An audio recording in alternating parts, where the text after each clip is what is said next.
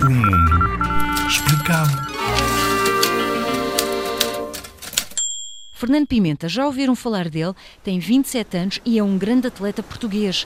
É canoísta, portanto faz canoagem. Nasceu em Ponte Lima e adora a água, claro. Numa entrevista até disse que começou a nadar primeiro do que a andar.